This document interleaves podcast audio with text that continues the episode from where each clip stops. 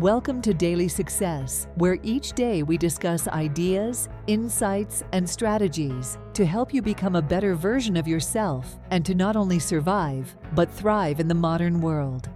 Here's your success guide, Parth Sahani. Poverty is a state of mind more than a matter of income. Herbert N. Casson. Money is a funny thing. Most people say they love having it, but unless they have enough, they just don't feel good about money at all. It's only when you have all the money you need that you can really feel positive about it.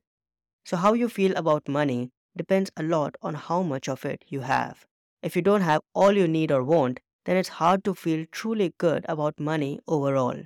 The bad feelings of not having enough tend to outweigh the good feelings. If you look around the world, it's clear that the majority of people don't feel great about money. And that's because most of the world's money and wealth is held by a small percentage of people, maybe 10% or less of the total population.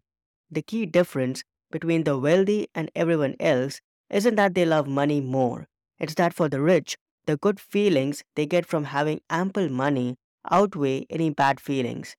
But for most others, lacking that abundance, the negative feelings about not having enough tend to dominate. So, in the end, feelings towards money largely come down to simply having all that you need. Once basic needs are met, then positive feelings can win out. But until then, no matter how much you may love the idea of money, the negative emotions of lacking it will likely prevail. It's a matter of quantity leading to quality of emotions.